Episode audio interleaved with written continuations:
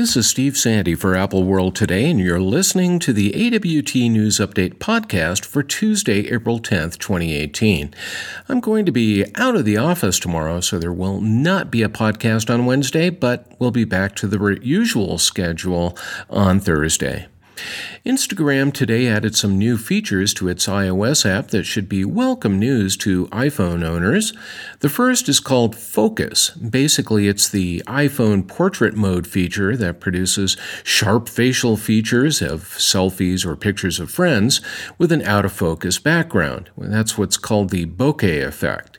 This feature will be available to anyone with an iPhone 6S or later, which is pretty cool considering that portrait mode only works on the iPhone 7 and 8 Plus and the iPhone 10.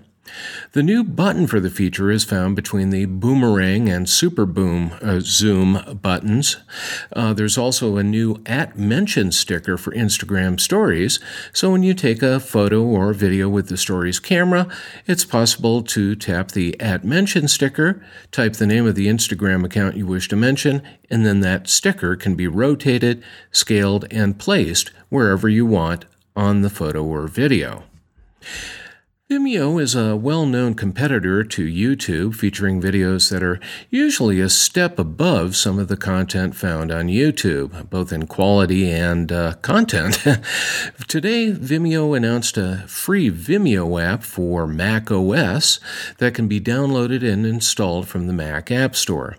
This native client makes life better for Vimeo contributors as the app simplifies video sharing, adding custom metadata, and accessing share links and embed codes.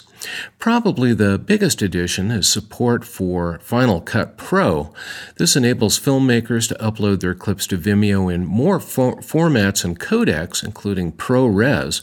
It's also possible to upload more than one video at a time to Vimeo, and direct upload of multiple captions is available. All of this can be done with Final Cut Pro. The new extension appears in the Final Cut Pro share menu as Vimeo Advanced.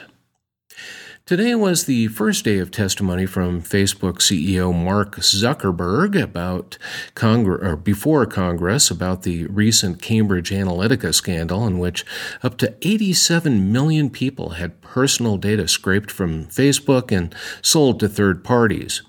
The company has received a lot of well deserved flack for its callous misuse of user data, and now it needs to regain the trust of the public.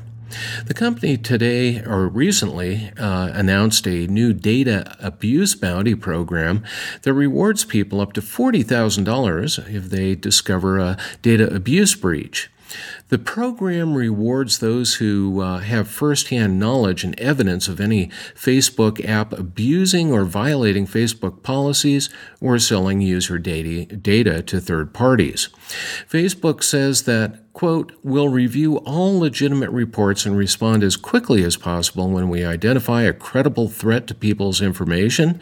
If we confirm data abuse, we will shut down the offending app and take legal action against the company selling or buying the data if necessary.